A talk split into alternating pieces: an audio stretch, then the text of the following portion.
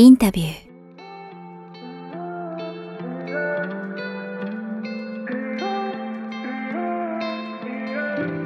そういう意味ではどうでしょう、まさにこの言論、まあ、あのしらすもそうですけど、ある意味、東博樹を知らなくてもいいし、全然その思想に賛同してなくてもいいけどってことでしたけど、とはいえ、つまりその言論言論だったり、しらすという、まあ、仮に船と例えたときに、そこには一緒に乗ってくれるみたいな、何かそういうものは必要なわけで、うん、なんて言うんでしょうね。うんそこに求めるものというか、まあじゃあ、もっと端的に言った方がいいでしょいいかな。例えば、しらすで番組って今後も人とかも増やしていく予定はあるんですか、うん、ああります、あります。それはどのくらいオープンにするのかとか、例えば公募するのかとか、どどういうイメージなんでしょう？現時点で構わないんですまあ今でも、あの、しらすってもう20チャンネルあるんですよ。結構あります、ね。19チャンネルかな。で、あの、それで、あの、結構その、あの、全然今まで僕と、あの、付き合いがなかったような人っていうのからも、あの、資料の問い合わせとかが来て、それで一緒にできそうだって言ったらチャンネル作るってことはもうやってるんで、あの、うん、そういう意味では開開いてってます。ただ、あの、普通の、普通のプラットフォームだと、本当バンバン宣伝打って誰でもチャンネル作れるよみたいになるんだけど、そうすると逆にうちの場合はアイデンティティなくなっちゃうんで、うん、あの、やっぱりしらすっていう独特の、その、まあ、だから、純粋なプラットフォームじゃないんですよね。だから、プラットフォームプラスコミュニティみたいな、あの、えっ、ー、と、イメージっていうのは、あの、保っていこうと思うんで、うん、あの、その保ちながら拡大するっていうことをやっていくと。で、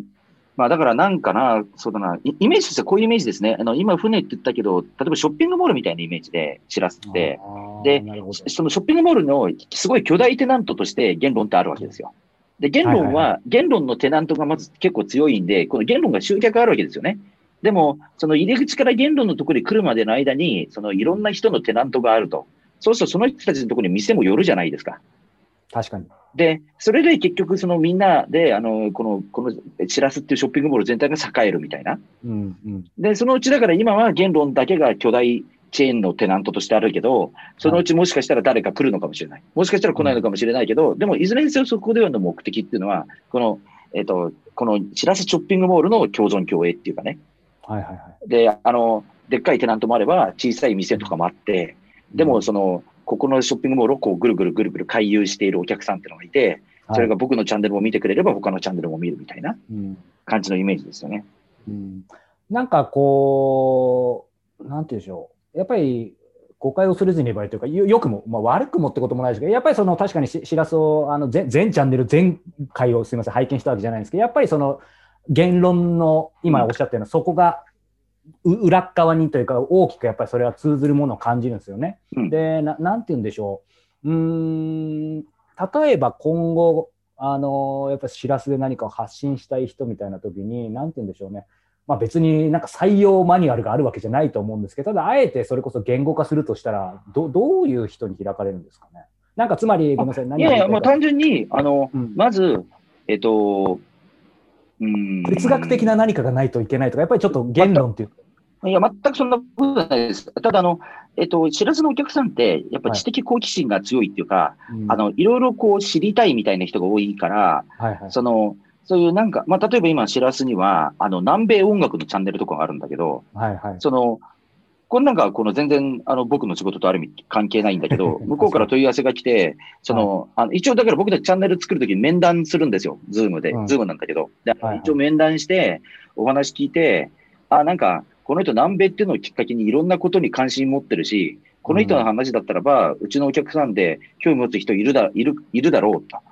思ったら、こう、お店を出していただくみたいな。うん、だから、やっぱりある程度継続してやってくれなきゃいけないし、その後、その知的、ね、知的好奇心を刺激するものをやってくれなきゃいけないと。でも、そんぐらいの縛りであって、あとこう喋って面白そうだなと思ったら、別にこう、結構ウェルカムなんですけどね。うんうん、チャンネルは。うん。あ、そうなんですね。うん。そうか、そうか。いや、なんか、これからっていうところで今お話いろいろ伺いましたけど、でもどうでしょう、実際のところね、まあ、まさに経営者でもあるのであれだと思いますけど、やっぱり、いや、僕もその、まあ、ずっとインタビューもやってきて自分で、まあ、ポッドキャストニッチにそっちをプロデュースしてる会社でずっとやってきてるんですけど、なんかいわゆる、まあ、あの自分自身のメディア、このメディアもそうですけど、一部課金にしたりとかいろいろやってて、その難しさってものすごく分かってるんですけど、で、東さんもこの中にも書かれたかもしれないですけど、じゃあ逆に有名人だからといって、必ずしも課金じゃすぐね、あの簡単に儲かるかって話じゃないのは、あのすごく僕も今いろいろやってきて分かるんであれですけど、やっぱり、まあ、言論友の会も含めてな、なんて言うんでしょう、まあ、1万円とか、あと単品の映像でも1000円とか、うん、いやいやすごいな、それでやっぱ何千人とかいろんな、ね、規模のっていうのは、なんかあの辺っていうのは、東さんの中では、まあ、もちろんいろんな算段とかもあったと思うんですけど、ある程度今の時点でこの何千人とかそういうものって想定内なのか、いやいや、全然足りないのか、思った以上になのか、どどんな感覚ですか、今、今日現在。えーとまずあのえっ、ー、と、言論ってニコ生で配信し始めてもう7年ぐらい経つんですけど、7年か8年経つんですけど、最初の頃は1000円ってもう法外に高くってそんなの買うやついないってよく言われてました。うん、で、あの、それ結構、あの、だんだんでもそれが、こう、状況が変わってきて、うん、あの、まあ、えっと、でも結構決定的に変わったのが実はコロナなんですよね。ああの、ここ2年ぐらい。だから、コロナの後、急にオンラインイベントって増えたじゃないですか。そうですね。いろんなところがオンライン授業ってやって、その対対面と同じ値段に設定するところが結構多くてね。で、そうすると、1時間半ぐらいで3500円とかみんな取ってるんですよ。で、そういうそのオンライン授業が、オンラインセミナーみたいなものがいっぱいある中で、うちってなんか5時間とか6時間やってるの1000円なので、激安って、激安と言われ始めて、突然、突然ここ1年半ぐらい、だから言論は激安だっていうふうに言われ始めてですね、あの、だからまあ随分そういう意味では状況は変わりました。で、そしてだからコロナになってから、あの、あの、なんていうか見る人も、あの、ぐいぐい増えているんで、あの、それはなんていうか、あの、カフェにはお客さん入れることができなくなったんだけど、放送の方は会長なんですよね。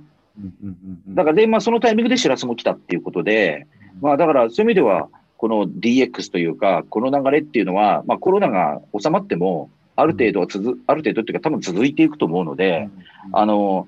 こう、有料で、あのー、まあ、なんていうか、ある程度内容のあるものを、あの、その限られた聴衆に対して、あの、提供するっていうのは多分これからも、あの、ビジネスとしては成立していくだろうと思います。だからも、もともとその、なんていうかな、うんと、オンラインのリアルの世界に、じゃオフラインのリアルの世界においても、はい、その、結局、無料で行ける集会もあれば、有料で何千円のところで話を聞くってことだってあったわけだし、テレビで無料で見れる人も、あの、その人に会いたいからって人は平気で3000とか5000とか払ってたわけで、あの、つまり無料の YouTube があったからといって全ての映像が無料にならなくていいはずなんですよ。確かに。ちゃんとそこには有料の価値があるんだって。で、ここで行けば、あの、普通の YouTube とは違う、あの、なんか、話が聞けるんだっていうことをですね、あの、を人々が感じてくれればいいわけで、うん、で、あとその、シラスは、あのコ、コメントの部分があるんですけど、で、コメントは基本固定ハンドル制で、あの、こあのコメントが表示されるんですが、はい、あの、そのコメント自体が、あの、一個の、なんていうかな、価値になるっていうか、あの、YouTube とかだとやっぱり、すごく荒れたコメントとかがバンバン流れていくと。で、そうすると、あの、見てて、あの、嫌な気持ちになる。それが例えば、知らせだと安心して見れるみたいな。コメントもそんなに荒れないから。例えばこれ一個の価値で、あの、例えばそれだって人は全然お金払うんだと思うんですよ。つまりこの、まあ、場が荒れてないってことですよね。はいはい。だから、あの、まあ、やっぱり有料で、そのコンテンツ、映像コンテンツを、その、売っていくっていうことは、これからも、あの、全然できるのかなと思ってますね。うん、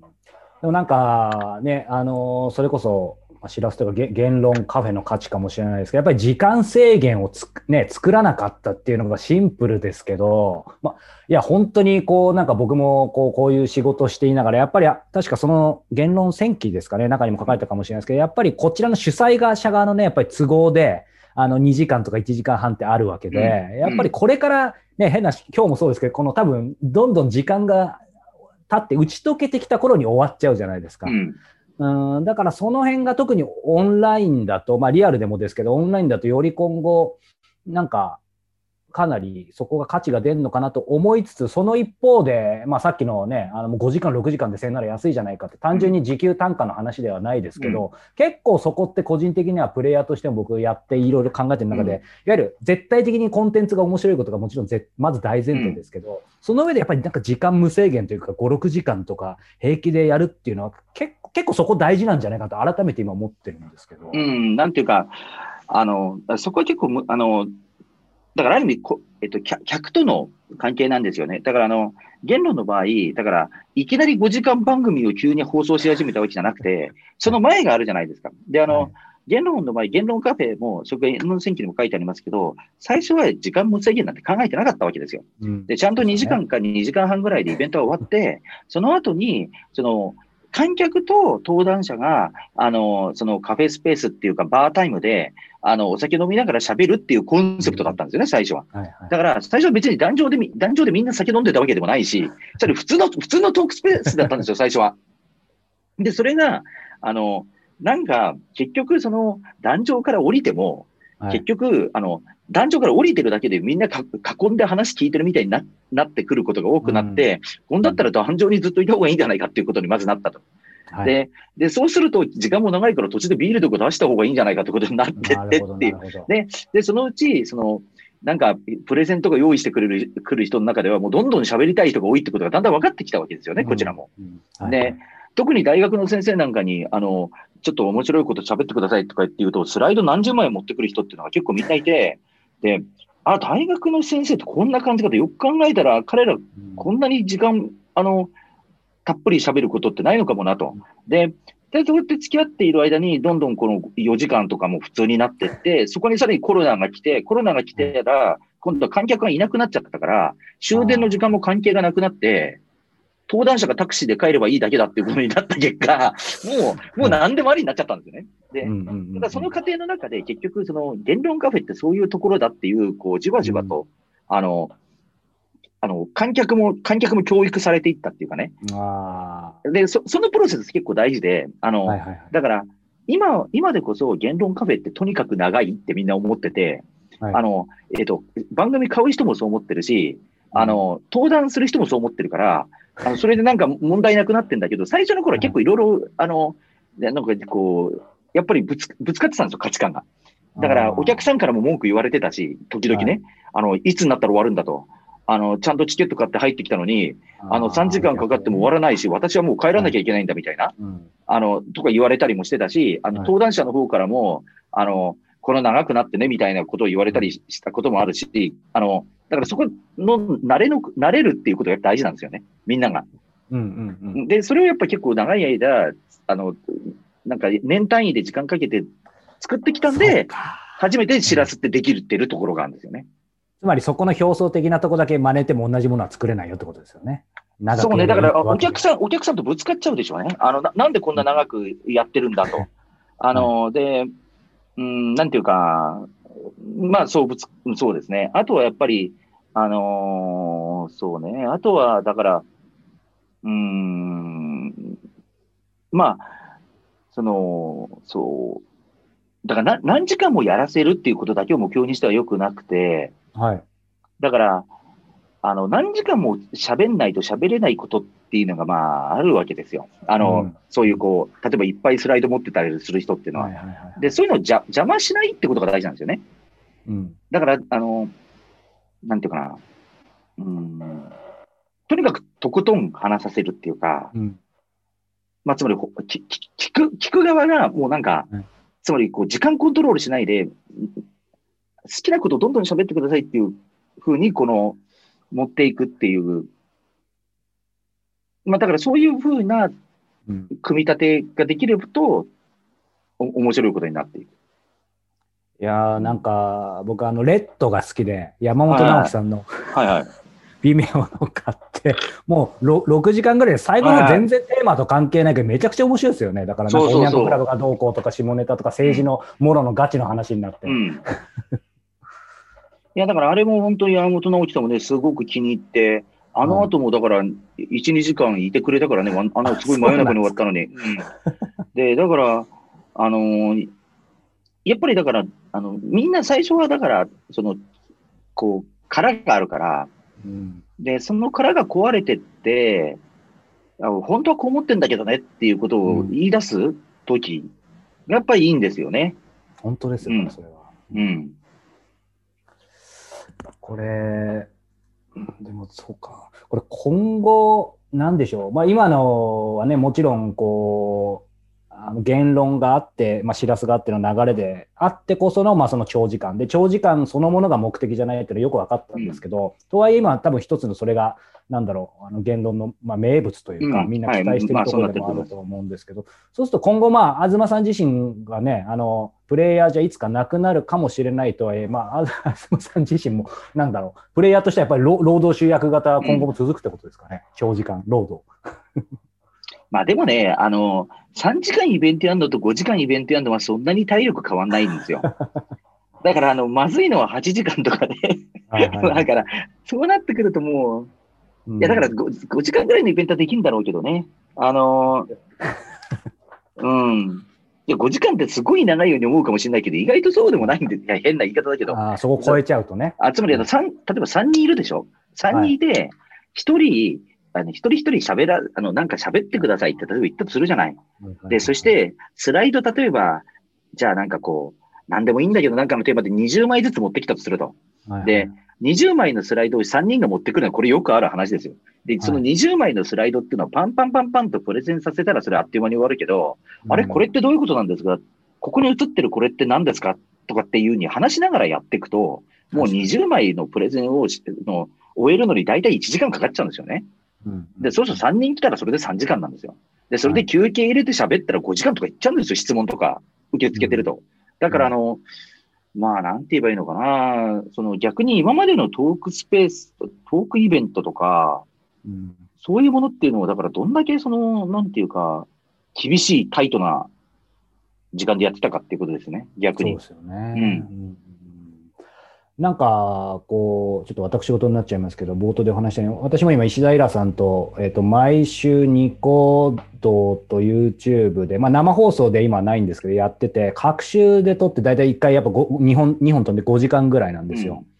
で、いろいろやってて、去年の頭に始めたんで、コロナ始まる直前だったんで、最初は一緒の場所でやっていて、えーライブ配信も隔週でやっていて、これから行くのかなっていうところで全部コロナになっちゃって、今完全に今日の僕と東さんやらせていただいてみた感じで、ズームで隔週で集まって、えーそれを録画して毎週配信してるんですけど、こうな何が申し上げたいかというと、なんていうんでしょう、今後のやっぱりその言論カフェというか、まあうん当然ね、まあ今それこそコロナどうなるかわかんないですけど、リアルもそのうちいつかできるようになって、形としては当然リアルとオンラインでっていうことになると思うんですけど、そのいわゆるビフォーコロナと、まあこのアフターコロナって言い方もあんまね、どうんどうかと思いますけど、ただその、においてなんか形は両方あるけど、明らかに東さんがそのはコロナの前と、なんか、なんて言うんでしょうね。感覚でもいいですし、具体的な今後の施策でもいいですけど、ななんかちょっとオンラインとリアルのこう考えてるみたいな、ちょっと抽象的な話で恐縮ですけど、いうんわゆるコロナ前とはなんかちょっと違う気がするんですよね、今の話聞いてても。そうね。だから、あの、前はあくまでも、観客が、物理空間がメインで配信は10だったんだけど、ああの、それはもっと対等になるでしょうね。コロナの後は。言論カフェだったらば。うんで、あの、いや、そこはだから、もう一回客観客を入れて、しらすのシステムとどういうふうにこう、整合性を取るのかっていうのは、あの、実は結構悩んでるところなんですよ。あの、僕自身が。。あの、実際にだから観客が入ってしまって、つまり、今は結局、放送のお客さん向けに完全に特化してイベントやってるわけですよね。だから、コメント、コメントも読み上げてるし、コメントうもん結構チェックしてるし、あの、放送の人たちが最一番のお客さんですよっていう構えでやってるわけだけど、あの、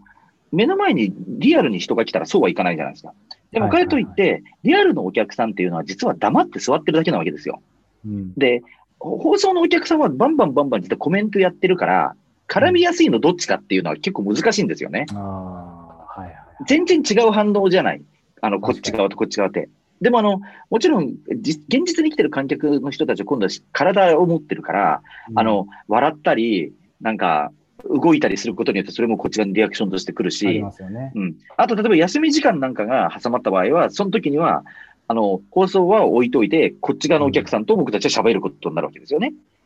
で、その時にその2つのお客さんをどう組み合わせて両方満足させるかっていうのは、多分今後はすごい新しい挑戦になる。うんうんうん前はだからあの、ニコ生で中継してただけだったから、しらす、はい。しらすとニコ生とコメントシステムが全然違うんで、にはい。ニコ生はやっぱりバーッと流れていく、なんていうかな、あの、うん。匿名のコメント。だから一人一人顔は見えない。でも、ししらすのコメントは顔見えるようにしてあるから、顔っていうかはアイコンが全部、アイコンと固定ハンドルが見える。でで、僕もしらすのコメントをかなりおもう、あの、常連コメンターっていうか、常連でき来てくれる人の、あの、ハンドルネームはかなり思えるようになっちゃってるから、はい。で、そうすると、な、なんかやっぱりぶ分裂してきますよね。あの、うんどっちの聴衆を大切にするかっていうか、どう組み合わせるか。多分それ結構大きな、あのーチャレンジになりますね。うんうんうんああと実際どうでしょう、まあ、僕もそのしらすとかはあのアーカイブで後からあの拝見したんですけど、やっぱりなんて言うんでしょう、まあ、それも本当に人によると思うんですけど、でも基本的に東さんの感覚でいいんですけど、やっぱりしらすとか言論カフェで、まあ、今はね、リアルでは見られないからあれですけど、当然みんなオンラインで見てる中で、やっぱりなんか、いわゆる生、文字通り、うん。生で見る人の方が、まあ、数が多いかどうかっていうのは、の前に何何でしょう？やっぱりやっぱそこそっちの方が求められるのは、そこは大きいんですか？つまり、まあ、文字通りライブ感というか。なんか意外と何が言いたいかというと、うん結構、僕なんかは、うん。あの、その石田さんの番組もそうですし、ぷあのいわゆる視聴者としても、生がき嫌いっていうのも変なんですけど、やっぱり好きな時に見れるって、まあ、今時っちゃ今時ですけどはいはいはい。あのね、それはね、あの、わかります。あの、例えば YouTube だとね、あの、うち、あの、さすごい時々何ヶ月に1回か YouTube の無料番組もやってるんだけど、あはいそうすると、あの、その時の同時視聴者数っていうのは2000人か3000人とかなのに、うんあの、3日とか4日後とかになると5万とかになるんですよ。だからね。明らかにそのもうリアルタイムで見てる人はすごい少数なんですよね、YouTube って。うんうんで、あの、基本的に録画でみんな見るんですよ。うんで、けれども、しらすは全く違ってて、あの、えっ、と、えっ、と、少なくとも言論のチャンネルだと、はい。あーまあだからそれはあの、えっ、と、番組によって全然違いますけど、うんでもそんなの10倍に伸びるなんてことはまずなくて、えー1対3とか1対4とかだと思うんですよね。2, 2とか3とか4とか。つまりあの、なライブの比率がすごい高い。ライブで見てる人たちの比率が。うんだからあの、ある番組が全部で2000回、2000人かに見られるんだとしたら、大体1000人はライブで見てるっていうか、うんうんその、その時にやってるんですよ。だからあの、はいライブで見るっていうことの価値が、しらすはやっぱりすごいお客さんが大切にしてますね。うんうんうんいや、それは明らかにね、YouTube とかと違いますよねう。ん。で、あの、僕やっぱりライブで見見るっていうこと、うんそその時間に人々が集まるってことが結構大事だと思ってて、はい。つまりやっぱり時間共有するっていうことなんですよ。時間共有すると、うんなんていうかな、まあ一言で仲良くなれるんですよね。いや、そうですね。うんはいはいはい。で、あの、で、し、しらすは、だからそういう意味で、あの、なんか途中から、あの、い今来たみたいな人たちも、こうコメントによく現れて、今、うん今来たみたいな、今どうなってんのみたいな、で、他のやつが教えたりとかっていうのが、あの、壇上とは別に流れ、コメントで流れてることもあるし、うんあと、すごく長い番組とかだと、ちょっと風呂行ってくるみたいなうん。で、風呂から戻ってきましたみたいな、うんあの、のとかもあったりするわけ。はいはい。で、そそれはだからなんていうかな、うんと、共通の時間を生きてるっていう、うん、一つの場になってるんですよね。そうか、そうですね。うんうん。で、僕としては、だから、そこがすごい大事だと思ってますね。うん。これ、でもな、なんて言うんでしょう、ちょっと言い方が適切かわかんないんですけど、なんか、いわゆる、まあ、コミュニティってある意味、ね、しある意味宗教みたいなところもあるし、ううん。内輪で盛り上がるみたうんいなのあるじゃないうんうん。で、まあ、あのーなんて言うんでしょうね、僕も改めてしらすとか拝見して、これなな別に東さん目の前にしてあの持ち上げるわけじゃないんですけど、当然そのコミュニティだし、みんな結束力あるし、なんですけど、いわゆるなんか変な内輪だけの気持ち悪さみたいのが、あんまり、あんまりっつったら怒られるかな。あのいい意味ですよ。だから感じないというか。